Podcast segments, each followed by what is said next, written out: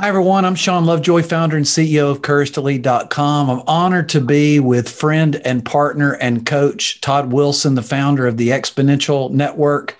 Uh, Todd, great to be with you again, my friend. Shawn, it's always fun to be with you. Looking forward to this today.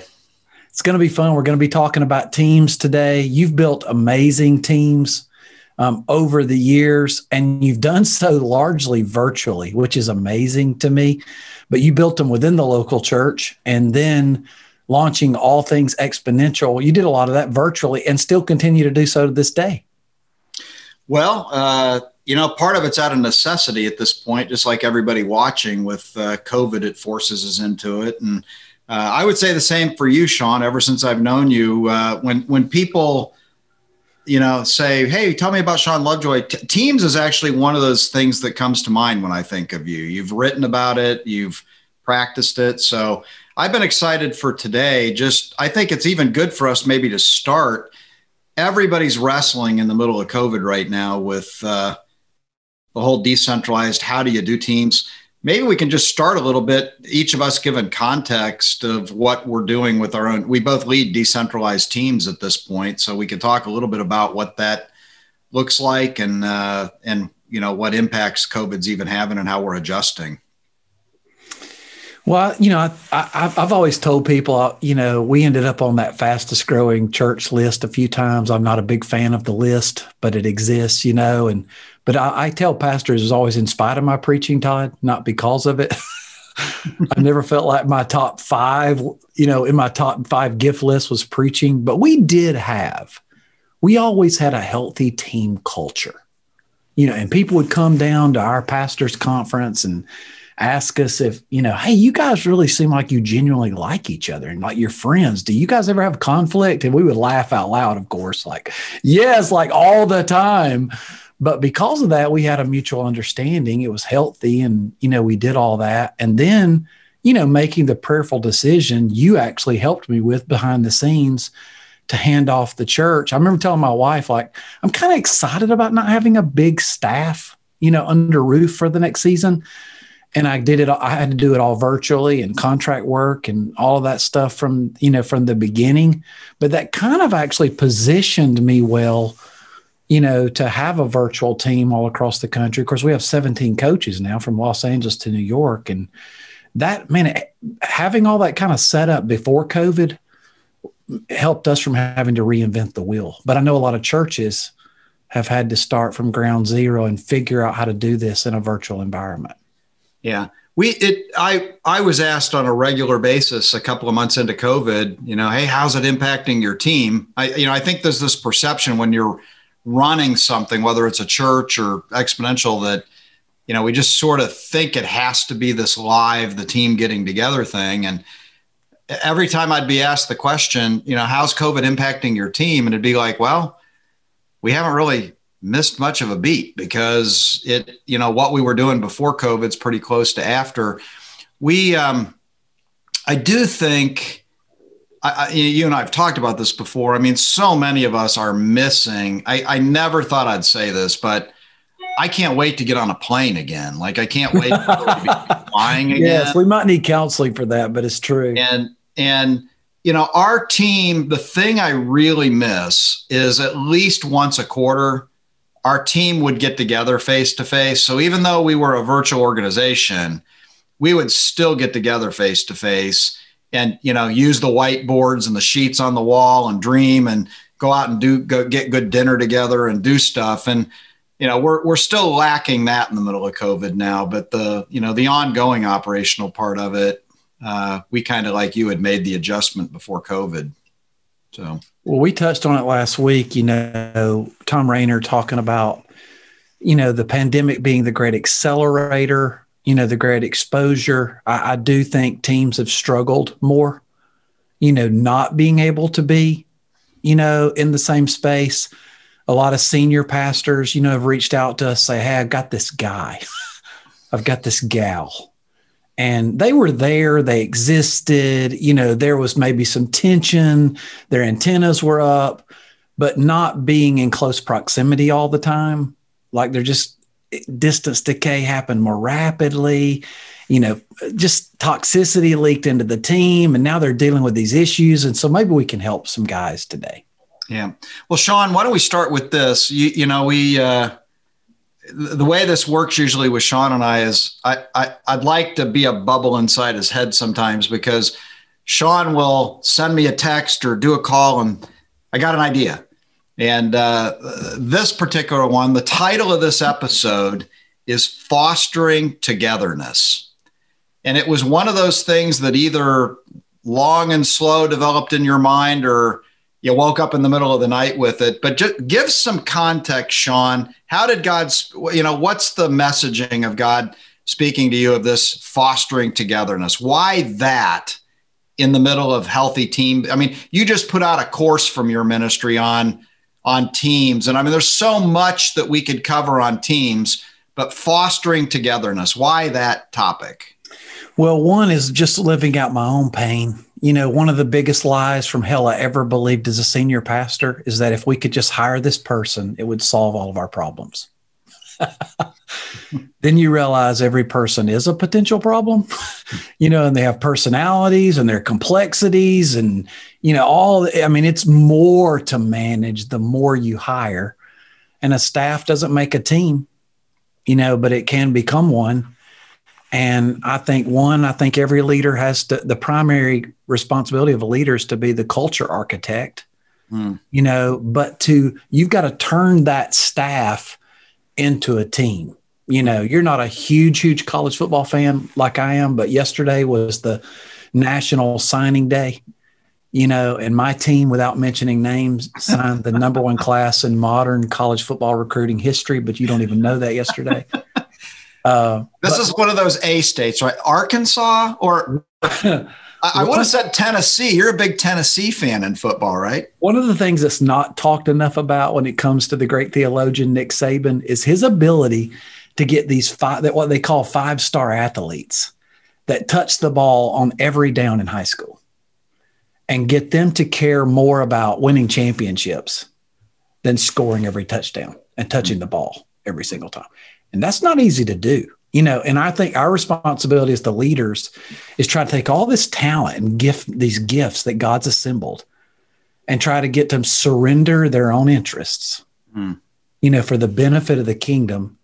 And if we're not you know, if we're honest and candid, that's not easy to do. It's not easy to do ourselves. It's not easy to get everybody on the team in that place where they care more about the collective kingdom team win than my area, what I'm doing, my schedule, my ministry, etc.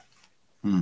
You know, Shawn, um, what I'm reminded of in that Larry Walkemeyer, friend of both of ours, Larry's yeah. a senior pastor in Long Beach, California, and Larry in his book Flow. Um, he he makes this really profound statement that just stayed with me. He he he asked the question, how would it change the way we play the game if if an assist in basketball was worth 3 points instead of scoring the goal? Yes. What if the way you scored 3 points was an assist? And if you think about it, uh, like all these sports metaphors today, when my youngest son was in soccer like at 6 or 7 years old, the team he was on won every game of the season. And I was talking to the coach about how'd you do this with these little kids? And he's like, it's really simple. You teach them the basics, and it's where's the ball? Where's the goal? Where do I need to position myself to either score the goal or keep the goal from happening? But even in that teaching, he said, Where do I position myself to score? And and if you think about the game of basketball, we're thinking, how do I get in a position to score?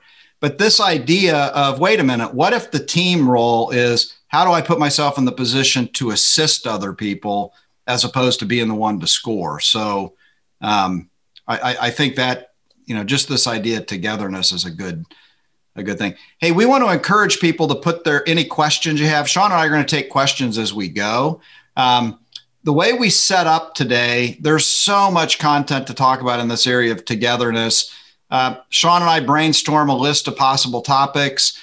Um, one of the things that came to light when we did that, a lot of times there's tensions that have to be managed. You can focus on one thing, But if you don't manage the balancing of other things with that, you may not be as effective. So we've simply positioned a series of several topics today where we think it's a balancing act. We need to focus on this and this and this and this. So we're going to walk through a series of a handful of those tension things. And Shawn, let's jump into the first one. Uh, if we can bring up on the screen, Brooks, the uh, the first sort of balancing act is this idea of that in fostering teamwork or healthy teams, there's there's a shared sense of values, and at the same time there's aligned behavior. And and let's just press into that a bit, Shawn. How do you in your work, where would you put this idea of shared values? How important is that in this mix of uh, of creating strong teams and especially fostering teamwork and and togetherness? Well, you know, one, I think most ministries out there have a set of core values. You know, they're somewhere on a page, you know, they hang on a wall. They're not really happening down the hall. You know, everybody doesn't know what they are, or they didn't really collectively buy into them, you know. And so it's one, you know, I wrote a whole book about that too, be mean about the vision. Like you've, you've, everyone's got to, I mean, that's rule number one. You got to share the vision if you don't have shared values and shared vision, then it doesn't matter how high capacity each person is. You're going to be pulling in opposite direction. You know, but then we talk about it courage to lead. The reason unhealthy cultures exist is there's a gap between what we say we value and what we really behave, how we really behave. I'll give you an example. We we value lost people, lost people matter to God, helping people find their way back to God, all that language. Then in elders meetings, the whole discussion is around not upsetting the four big giving families that are patriarchs in the church. There's a gap between what we say we value and how we really behave. And a healthy culture, you know, closes that gap so that we have shared values and we're holding each other accountable to behaviors that demonstrate those values. Hmm. That's how I think about it. What about you? And and Shawn, if I can just clarify in that too, the I think what you're saying is we could get our team together and rah rah rah come up with a list of shared values like we, and and we can post them on the wall we can put them up all over the place we, we can have what we call a shared set of values but where the tension comes in is is if we're not having an aligned set of behaviors, if our actual practices don't line up with what we say on the wall is important, then there's an incongruity there. There's, I mean, you might say there's a lack of integrity, even. There is. Yeah, there's literally a lack of integrity between and cre- we and we lose credibility if you think about it. You know, it's like lipstick on a pig. You know, it's yeah. like developing a new brand or marketing slogan that really you don't live out, you know, day. I actually think values should be stated as behaviors. If we mm. can't hold ourselves accountable to them, let's not even put it on the list. Mm. You know, because we really can't align and hold each other accountable to them. Yeah. I, as you know, Shawn, I was uh, an engineer for a whole bunch of years before coming into ministry. And I, I was at a group called Naval Reactors for about 15 years. It's the group that oversees all of our nuclear ships and you know the whole life cycle management of nuclear ships so you can imagine there's quite a bit of discipline in the safety part of that um, when the nuclear navy became 50 years old um, the vice president asked the head of the nuclear navy uh, we were in this gathering and asked the question what's the secret to excellence in your organization and I leaned over to the guy next to me at the table. I had been there for 15 years. I was a senior leader in the organization at this point, And I said, It's really weird. Like, I don't even, we don't use the word excellence. Like, I had to think, like, we don't use that word inside our organization. And it, it came, that word that came out of my mouth. And then the admiral replied to the vice president and said, Here's what he said Excellence is a value so deeply ingrained in our organization that we never have to use the word. And that that's how I internalize the idea of values. Is you know what? Values are something that yeah, you do them, but even better, they shape. They're like a mag- the magnetic field holding things in place. Values shape everything you do. And so this idea take excellence as a, we can say the value of excellence. We can put it on a wall and tout that we're but but where the rubber meets the road is what's our actual behavior and practices. You know, is excellence really shaping everything about how we do in a way that what gets produced is excellence as the action of the outcome. So, any other yeah. thoughts on that, Shawn? I tell pastors like, let's just take the excellence core value. Most churches adopted those because Bill Hybels did, you know, back in whenever, you know, he was the first pastor I know of to have excellence as one of their core values. And a lot of churches jumped on that bandwagon. But the truth is there's a difference between aspirational values and actual values. And most churches we work with have a set of aspirational values. They're things they'd like to value. In reality, they don't really value them. Hmm. And I would be so bold to suggest is those aren't core values then. What core, there might be one or two aspirational values among your core values that you want to really, really embrace and have at your core. But in large measure, I think most core values they bubble up. You know, why do people love working here? Why do people love being part of this team? What gets you fired around here? What frustrates us, you know, about team members? Why do people get rewarded and, and encouraged here? That, my friend, is the best way to really identify yeah. core values. I can drive up in a parking lot and tell by the landscaping and the welcome mat whether the church really values excellence or not. And most of the time, it just sounded good. Yeah. It was an aspirational idea, but it wasn't something really we valued at the marrow of our bones. And I think that's where alignment begins to happen when it's really something that bubbles up in us. You, you know, Shawn, I, I've not thought about it till now, but th- this idea of a gap between the aspirational and the actual, what what if for a second to keep things focused on action, we said there's this tension between your value and your aligned behavior. What if we actually abolished the word values from our vocabulary for a second? And we said it's really about aspirational behaviors versus actual behaviors. What if what we were doing was working with our teams to say, what do we aspire to for our for our behaviors? And then now we've got to keep in check. Well, what's our actual behaviors? Um, how last thing before we move on to the next uh, set of tensions. Have you is there anything you've seen in the coaching and consulting work you're doing even simple things? How does a church keep that in check this gap that we're talking about?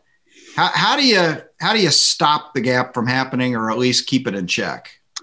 Well one i think if you're you know i've always been the senior leader and you have for a lot of years. You know you have to be a person who lives out the values. They got to be in you you know they've got to come out of you i tell pastors if you tell people you value follow through execution and doing what you say you will do and thursday is bulletin day and you're supposed to turn your outline in and nobody can find you at Thursday at noon, then you're the problem. You know, it literally stops with the the leader. So we've got to share the values, and then we're going to talk a little bit further down the road. Then, then that gives you moral authority to demonstrate some accountability. And I don't want to steal that thunder for that bullet yet. well, let's jump to the next one. Actually, um, the next tension that Shawn and I, and again, when I say tension, these are good tensions. These are things we need, Healthy, yeah. you know, elements we need to manage. So the idea that in fostering healthy teams and fostering togetherness, we need to simultaneously have this idea of personal ownership and team collaboration. Personal ownership and team collaboration. So, um, Shawn, for you, what even the idea of personal ownership, just define it for you. You know, that not like there's a you know commonly understood definition but how do you define personal ownership I heard Larry Osborne first talk about this, you know, back in the late 90s. You know, he was one of my coaches for there for years. And he talks about this in unity factor and later on in sticky teams. He says early on, you know, you're like a golf team. Like everybody's in the cart together. Everybody knows what's going on. Everybody's kind of working on everything and watching everybody do what they do. But the more you grow up as an organization, you got to specialize you have to take response. Okay, you're going to bring the ball down. You don't need to bring the ball down. You need to stand in the paint and dunk. In fact, if I catch you bringing the ball down court again, you're seven foot two. You're not good at it. You know, so there's this need for honesty and segmentation and specialization. Like, yes, I'm willing to do anything, but I don't have to be in every meeting and everything's not my job description. I need a job description. I've got to have a lane that I own that I'm responsible for. You know, yeah, we're a team and we do anything, whatever it takes, but I need something where the buck stops here that I'm responsible for. And that makes me feel good as a leader if I'm the right kind of leader on the team. Like I want something that I know I can own, I can run, and I can take responsibility for, and I'm empowered, you know, to lead in in in the church. That's how I think about it. How do you think about personal ownership? I, I think um, I mean the first thing that comes to mind is if if if we if you drew a, a square on the piece of paper in front of you, just draw a box and within your organization, inside that box, each of the people in your organization have a responsibility for something. There's something they're responsible for. And if you now, let's say there's 10 people in your organization, and you put all 10 smaller boxes inside the bigger box, what you would end up with is clarity of responsibility to the individuals but you still end up with a ton of white space inside that bigger box, meaning more than likely, especially in ministry, especially in church work, you, you just don't have the staff and the supervisory structure and everything. We work with volunteers. And so you end up with what we would call a lot of white space inside that box. For me, the idea of personal ownership, it, it, it's that idea of stewarding what I'm responsible for. I've simultaneously, I have to really carry the ball on what's inside my smaller square. But I've also got to recognize that I'm a steward of the big square. And there's a whole lot of white space there where you might not be able to point the finger at any one person on staff that's got the responsibility for it. And so ownership means if I'm acting like an owner, if I own the restaurant, and I've got 10 employees and all of a sudden I'm seeing trash on the thing out in front and I don't have an employee whose name's on that. As an owner, I'm saying, hey, it may not be my responsibility, but I'm filling in the white space to take care of that one. And so that idea, ownership to me is my little box. I'm absolutely being diligent at my little box but I'm recognizing I'm a steward of the bigger box that has a whole lot of white space in it. And so I'm I'm expanding in, which gives the bridge to team. That's the tension to collaboration. The collaboration is how do we work together on all the white space parts of this that are in between our individual responsibilities. Yeah, and I would just say in a healthy team, nobody ever says, "Well, that's not my area." That's not mm. my area. Well, there's no such thing. It's all our area. Right. Like it, that that's the team collaboration part of it. There's no well the the you know picking up the trash out front's not my area. No, it's all of our area. Hmm. That we all take collective ownership, and I've got a personal ownership, you know, for my area that I know I'm ultimately responsible for, and the buck stops here. I will say this is r- really important in ministry space. Like the first person I ever heard talk about this was Mac Lake, and he said, "And if you're paid staff, this is why more importantly than ever you've got to be a developer not just a doer mm. you got to build teams volunteer teams and raise up leaders to do a lot of the work of the ministry so that you can be an equiper and be able to look across the whole of ministry mm. you know and see it and make it better and not be down in the weeds you know all the time. Really important for paid staff on a on a church team. You know, Shawn, um, Admiral Rickover, who was the founder of the nuclear navy back in the 40s, 1940s, um, he used to have to go meet with Congress to get things approved and everything. And Congress, at one point, I think, I, I, if I understand it right, said, We're not going to fund you if you don't give us an org chart of your organization, an org chart showing the responsibility breakdown. And outside the admiral's office, he kept that chart hanging.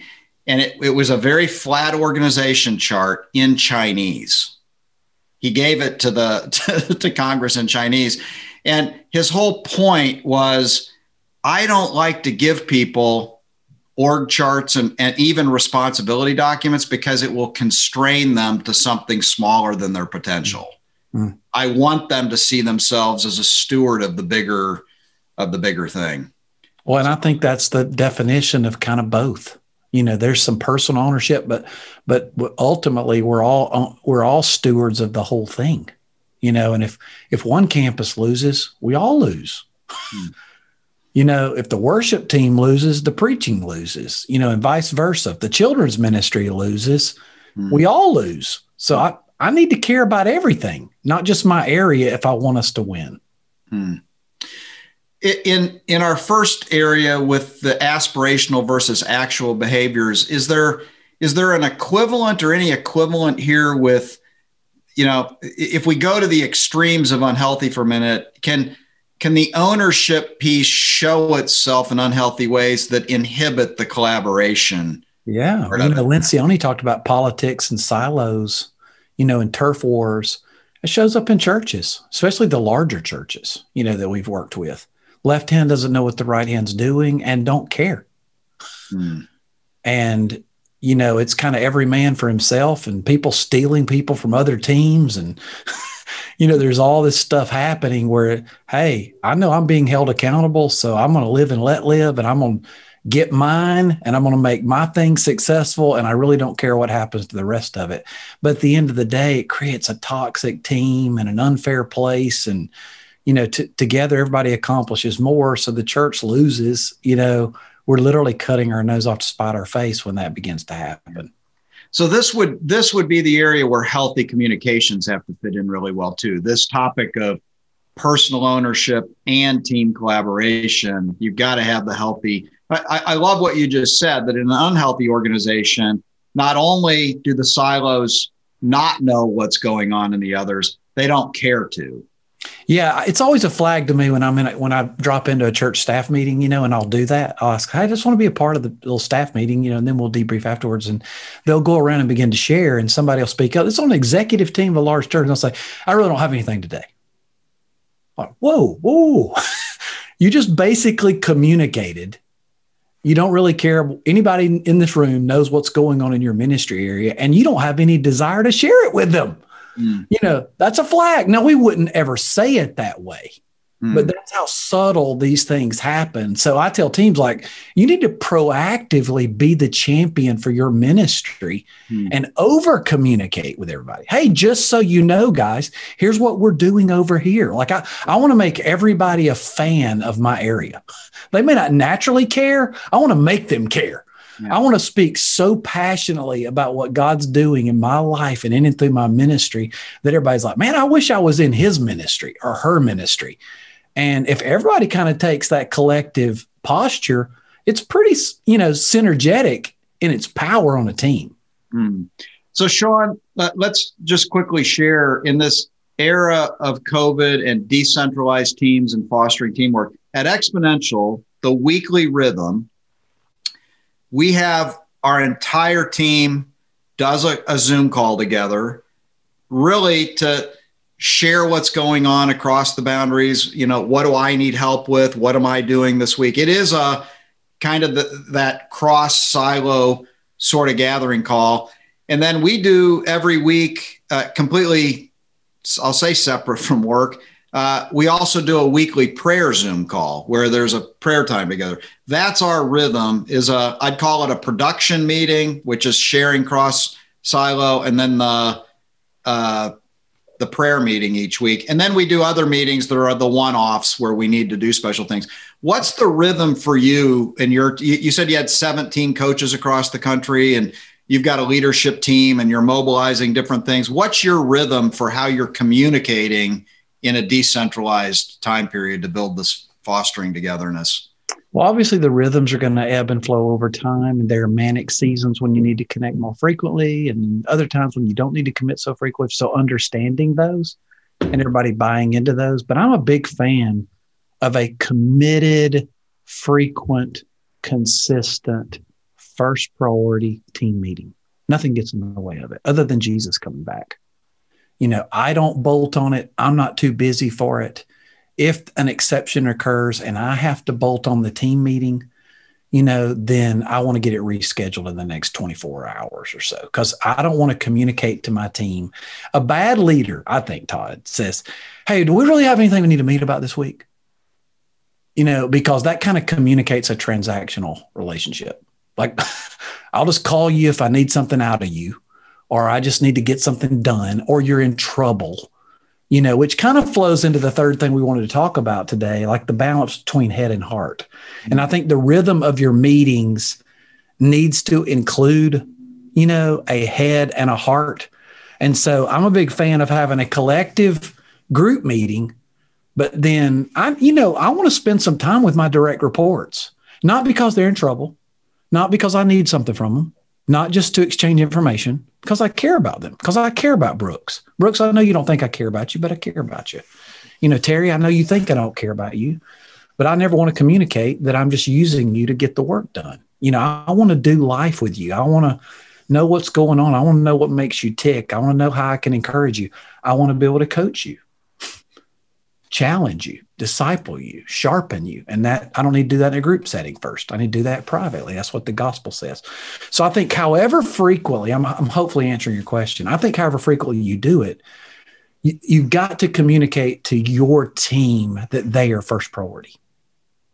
You know, and then you've got to flow in a rhythm, make sure your head and heart. I tell leaders all the time, people don't want to be managed. I mean, raise your hand if you like to be managed. Nobody likes, but people do want to be led. They want to be encouraged. They want to be inspired.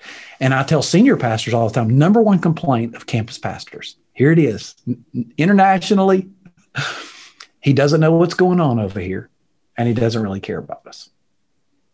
So I've always told my teams listen, I may be too much in your grill. I may call you too much. We may meet too frequently, but you're not going to be able to accuse me of not knowing what's going on and not wanting to spend time with you you know, if I'm going to be accused of one of those two things, I'd rather be accused of the former rather than the, the latter. So figuring that out and getting it on the calendar and committing to it, it's one of the most important systems in the church, as far as I'm concerned. Is there in this idea of head and heart, Shawn?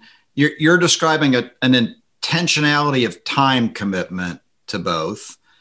What else for you? What what what else would you put under this head and heart? Um, well, you know, of course, we see, you know this. I've seen you grow in this area, frankly. You were a mean person when I first met you, you know, and you still can be a little mean. I can be too. We all both know that. But like we've learned how to, man, through our growth in Christ and, you know, gentleness is the fruit of the Spirit. Like we've learned to kind of balance, you know, the ability to, you and I think fast, we move fast, you know, and we've bruised people along the way and learning to slow down. You have to slow down to go fast in a healthy way. And man, not blowing into meetings and blowing past people. And, you know, I've used, I've done it. You know, I've been a transactional leader. I've used people to get the ministry done. You know, I, I see that mistake made in past. And then, of course, I see them building their external platform and up underneath the people closest to them they're losing respect with them every day. And of hmm. course i say measuring success. Success is ultimately being loved and respected by those closest to us. Hmm. to me that's the heart thing. Like i don't i don't want to be respected more on instagram than i am by my own team. And my team will tell you i work at this. I repent to them often you know I apologize to them often, but I also encourage them. Like I've, I've worked, I've had to work hard at this because I'm not naturally a pastoral person. I think that's fair for you as well. Is that fair? Yeah. You know, it's something we have to work at. And for a lot of leaders out there, we have to balance our head part with the heart part, the shepherd to knowing the condition of our flocks. Mm-hmm. And you can systemize that, you can work on that. You can ask your team to hold you accountable to that, even tell you when you violated that, which my team feels permission to do. Hmm. That's really good, Shawn. Um, let's uh, let's move on to the fourth item or the fourth set of tensions. Yeah, so we talk about trust and accountability.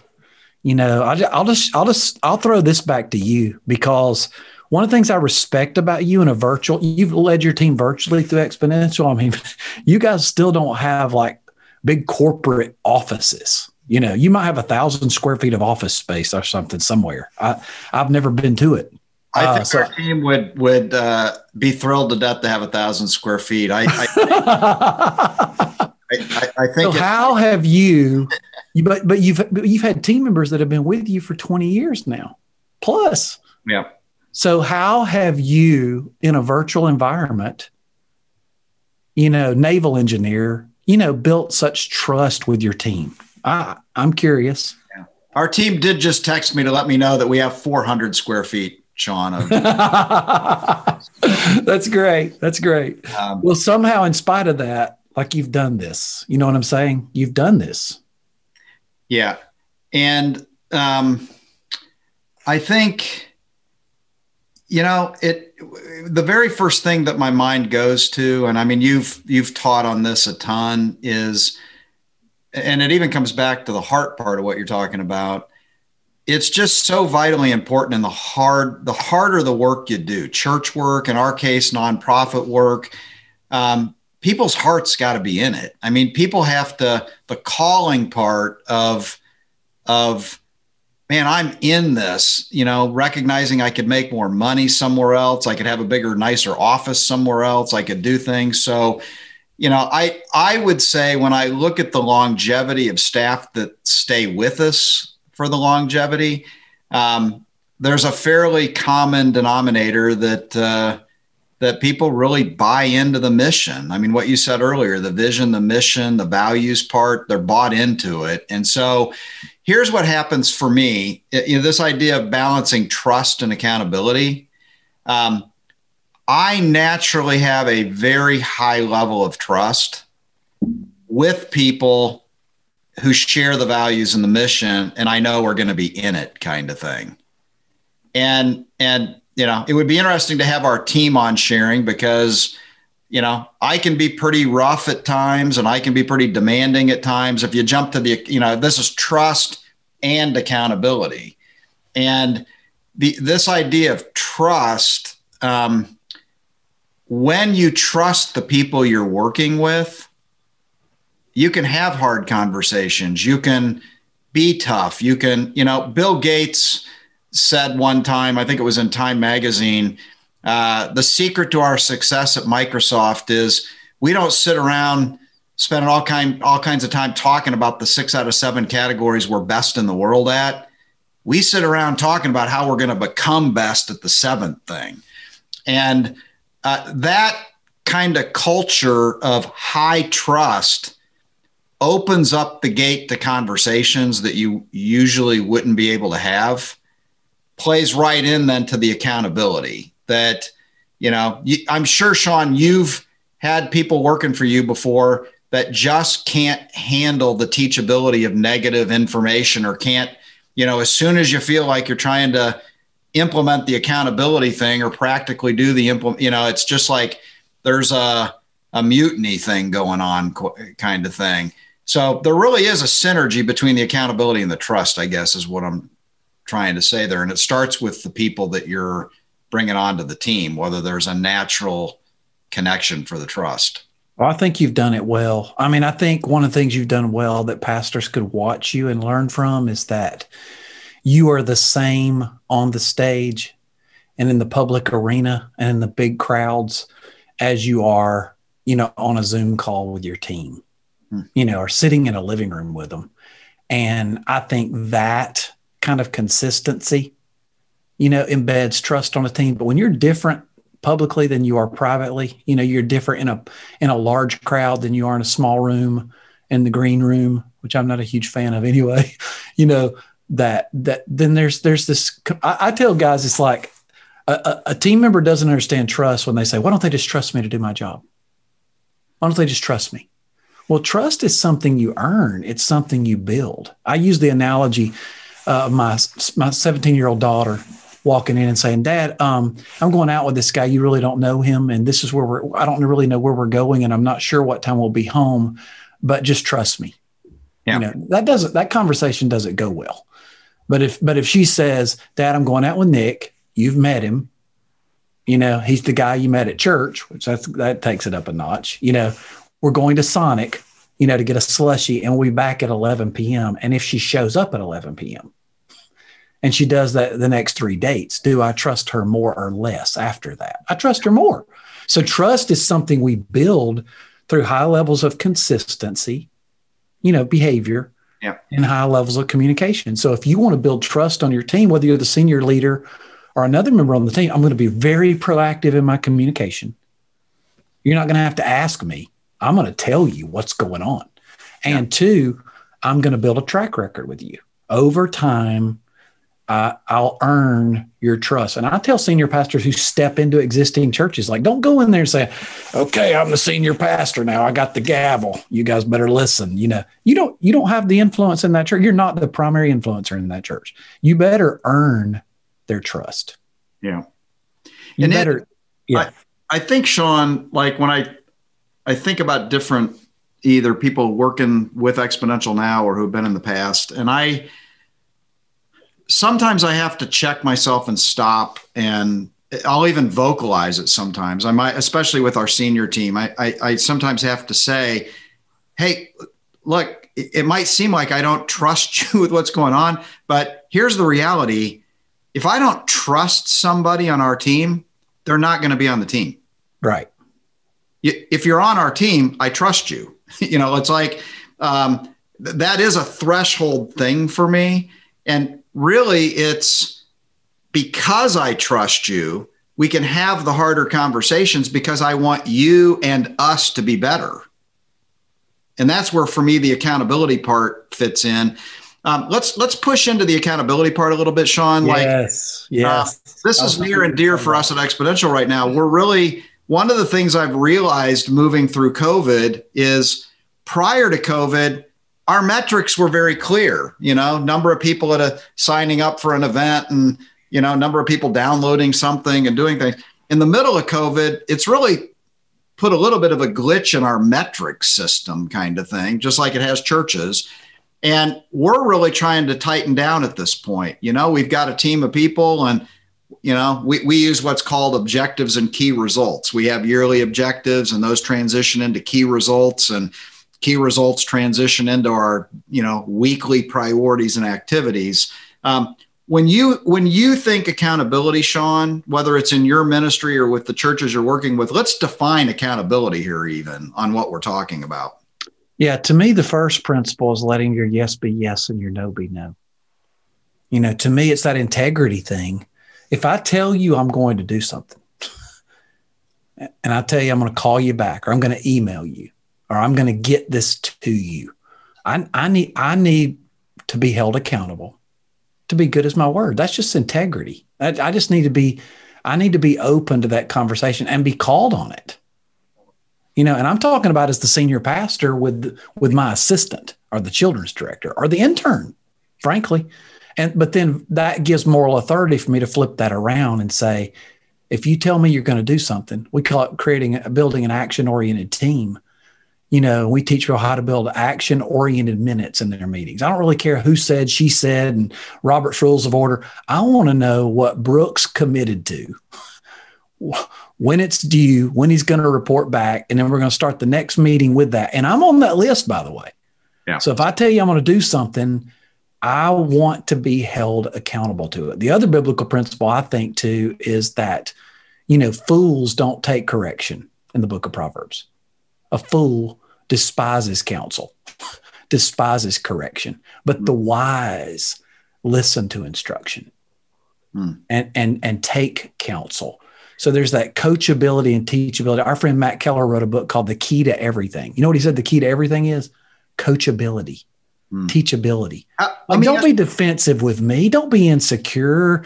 You know, don't get your hackles up when somebody challenges you on something. Be be be be a humble leader. Be a secure leader. Be a coachable leader.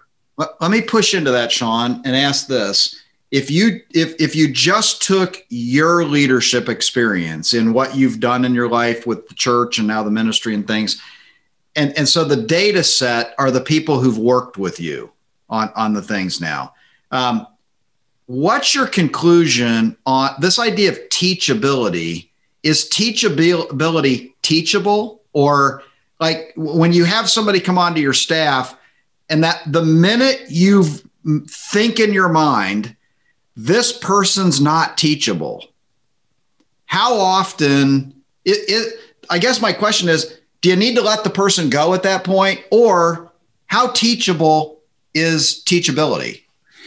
Yeah, to me, it's the difference between IQ and EQ. You know, your IQ cannot improve. You're born with it. Yep. You know, you were born with a higher IQ than I was, Todd, bar none. You know, but your e- the great thing about your EQ is that it can grow. You know, it's the softer skills. And interestingly enough, people are hired for EQ and usually fired for EQ. Lack of self awareness. I've got data on this. I, you and I haven't talked about this. Uh, the the 49% of newly hired employees, this is according to leadershipiq.com, fail within 18 months. Hmm. But surprisingly so, three fourths of those are not for competence issues. 26% of new hires fail because they can't accept feedback. 23% because they're unable to understand and manage emotions. 15% because they have the wrong temperament. Only 11% because they lack the necessary skill. So, what do we all need to work on? Self awareness, humility, being approachable. And honestly, like you and I, we've had to learn that. We've gotten better at that, have we not, Todd? Over time, but, but, but age and maturity, and that means anybody can do it. For for, I'm going to speak for myself and not for you. I don't. I I just don't have the patience for people who aren't teachable, and so how and, and a lot of leaders that are leading things how how do you take steps to help people be teachable when you're leading an organization what's that look like to invest the time in helping it's a great question i've told a lot of pastors this you know behind closed doors i don't know if i've ever talked about it publicly but i'm going to close that staff meeting and i'm going to follow todd back to his office I'm gonna close the door and I'll say, Todd, can I share my last 10% with you? You know, we talk about sharing our last 10%, not holding back. You know, you didn't realize it, but I challenged you, held you accountable doing what you say you were going to do. And when I did today, you got totally defensive about it. So the first is that kind of even what we were talking about, kind of like I need to hold you accountable. I need to point that out to you. To me, that's discipleship. Like we think discipleship's taking everybody through a book and a curriculum and you know no it, it's it's helping people hone in on their behavior in the areas of their life where they're not like christ you know and when somebody's defensive and reactionary i need to call them on it you know so i think there's that kind of honesty with each other and giving that kind of permission for my team to do that with me and then then you begin to realize okay how do they receive that are they willing to listen to that you know if todd says to me hey man you're right i don't recognize that you know, I know that's a habit for me. Hey, I'm giving you permission to point that out every time you see it. Great. Then I think Todd can make it. You know, if every time I try to approach them, they're defensive, and I've noticed everybody in the office is walking on eggshells around them. They can't be on the team, man.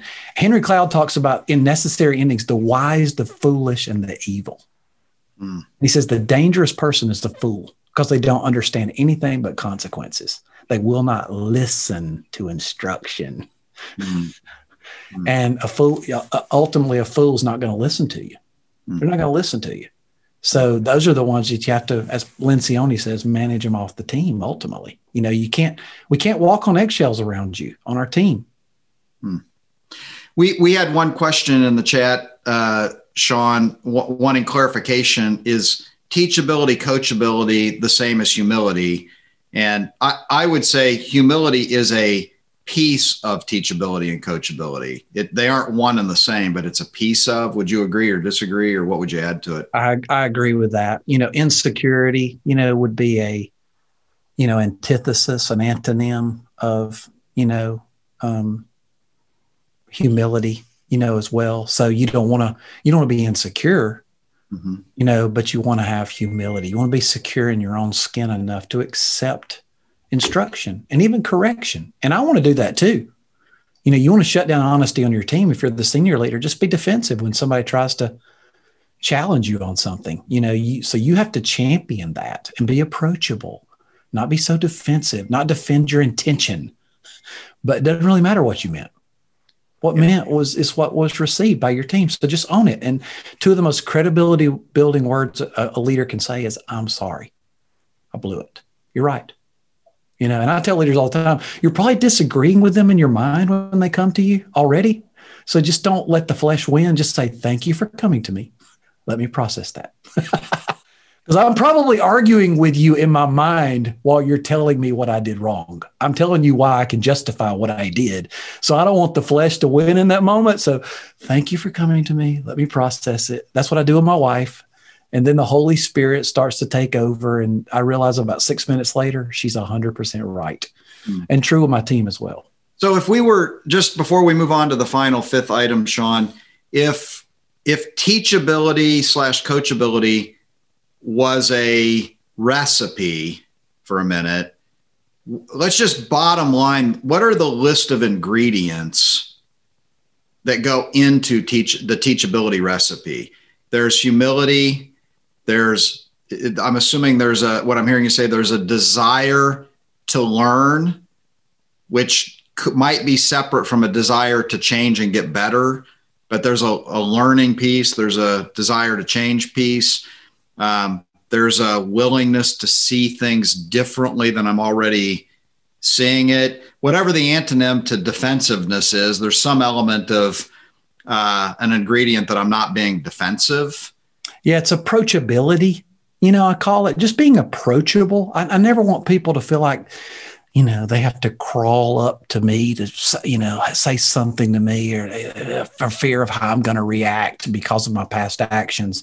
And I think the only thing I didn't, I, I think that list is amazing. I think the only thing I would add to it is like a, a kind of a public proactive permission. Hey, I just want you to know it's not if I'm going to frustrate you, when I'm going to frustrate you, when you're going to see some imperfection in me. It's how often and how you're going to help me with it you know, so I'm giving you permission in advance hmm. to help me get better. Hmm. You know, um, I've heard um, Nick Saban say again, average players don't want to be coached. Elite players run back over to the sidelines and say, "What did I do wrong? Hmm. What did I do wrong?" You know, so I I want to I want to go into a meeting as the senior pastor after a message, after my sermon, and I want to say, "What did I do wrong?" Hmm. Well, tell me how great I was. I want to know what I did wrong. I want to know how I can get better. And I would get angry in debrief meetings, Todd. They would say, I thought it was good. I thought it was good service. No, I thought it was fine. What? it was good. It was fine. What, how do we make it better next week then? I want to know specifically what would move it from good and fine to knock it out of the park. So there's this mining for honesty, you know, in healthy team cultures. And the leader kind of sets that tone, mm-hmm. I think. So maybe maybe we maybe we crafted a good list there. I don't know. Well, our our final pairing uh, was this idea that uh, fostering togetherness isn't just about the productive aspect of work; it's an integration of work and life, um, and and the elements of. And we've touched on it in some of the other areas. The shepherding piece fits in there, but um, let's talk a little bit about this. How do we?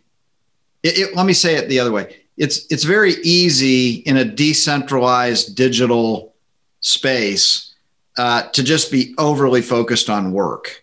You know, I think about our team meetings at Exponential when we get together face to face, when we travel to be together, it naturally brings a balance on that work and life thing. There's there's a lot of time where we're also talking about life things and it isn't just about the meeting because we're 24 7 together when we come together as a decentralized team. But it's very easy on Zoom calls and the busyness of our schedule, and we're jumping onto the call that it's work, work, work, work, work. So how, how do we bring in this balance, Shawn? And what's it even mean to bring in a balance of, of the life dimension of things? I think you're living this, you know. I mean, kudos to you and the exponential team. It's one of the reasons why your team really respects you. You know, the typical church staff will tack on prayer to the last five minutes or first five minutes, you know, instead of, hey, you know what? We're going to schedule a meeting to approach God together. You know, we, I'm a task oriented person, so I had to work at this. You know, we had a Tuesday morning meeting for every year I was a pastor. We called it Fist Bump Tuesday. It's 45 minute meeting. And really, the only ground rules we could do no business. Hmm. we had food there. We sat in a circle. We laughed. We cut up. We didn't talk about work. And we did virtual fist bumps. We went around the room and just said, Hey, if somebody exhibited our values, did something to serve you, your team well, you know, or you just want to celebrate something in another ministry area mm. on the team, won't you just give a virtual fist bump across the room? Mm. And you know who got you know who got the most virtual fist bumps, Todd? I saw him cry more than once. Our facility director. Mm. Now you talk about talk about a thankless task you know. But but I tell you, I had to work on that. I had to work on that. It was a special meeting, you know, and and Lencioni says that the definition of bad death by meeting is the meeting where you try to get everything done anyway. So why not schedule some special retreats, get out, you know, um, Top Golf is a spiritual meeting. You know what I'm saying? And um, yeah, so so I know marketplace leaders. We, I, if I can say this on a church, uh, you know, thing today, they're doing like wine and cheese Zoom calls at the end of the day in the marketplace. The brilliant thing about that, like, is that there's there's no business allowed. Like it's just life at the end of the day. And on the marketplace, I work with a nine billion a year company. I just told the CEO this last week. I've gotten more reviews, positive glowing reviews from him. The fact that he showed up at one of those meetings and seemed jovial and kind and not a taskmaster, you know, in that meeting than anything, any genius idea mm. I've ever heard him have. So I think it's that for those of us who are kind of naturally, you know, hard charging, driven guys and gals to even systemize some of that, to work against our tendencies so that we don't look like we eat nails for breakfast and use people to get the ministry done. And but over time, it, it does become more natural. It does. Mm-hmm. over time. Well, Shawn, uh, I want to let everybody know you you just put out a uh, uh, some curriculum on building healthy teams. Uh, what's the website people can get to for that? Yeah, we actually have a free version of it, crashteamscourse.com. Crashteamscourse.com. There's several modules on just how to build a, a healthy team culture. You know, they can opt in for a more, more robust you know, full coaching deal later, but um, the first part of it is free. There's four, five, five modules I think of training in there for for teams just to begin to have this conversation um, and create a healthier team culture. Yeah. And what do we got coming up the next couple weeks for people here, Shawn? Hey, you and I um, are going to be interviewing Andy Stanley about decision making.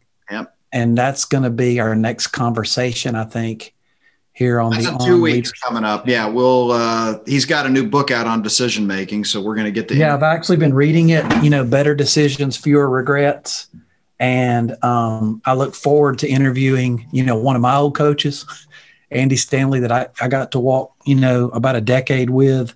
Um, he's willing to meet with me and has impacted my leadership in amazing ways to this day. And um, I know you and he are dear friends as well. So just look forward to catching up with him and um, I, will I'll close with this. I'll, I'll plant this seed. You know, I was with David Green, the owner of Hobby Lobby, a few weeks back. He said, in 100% of my decisions, I have maximum 60% certainty. and I thought, there's another great leader that's just not afraid to make decisions. Mm. You know, but I see a lot of churches right now paralyzed because mm. they they took a step, didn't work out, got slapped on the wrist. They've had some haters. They're navigating negativity and they're just sort of paralyzed right now. So hopefully in our next conversation, we free up leaders to make more courageous decisions in 2021.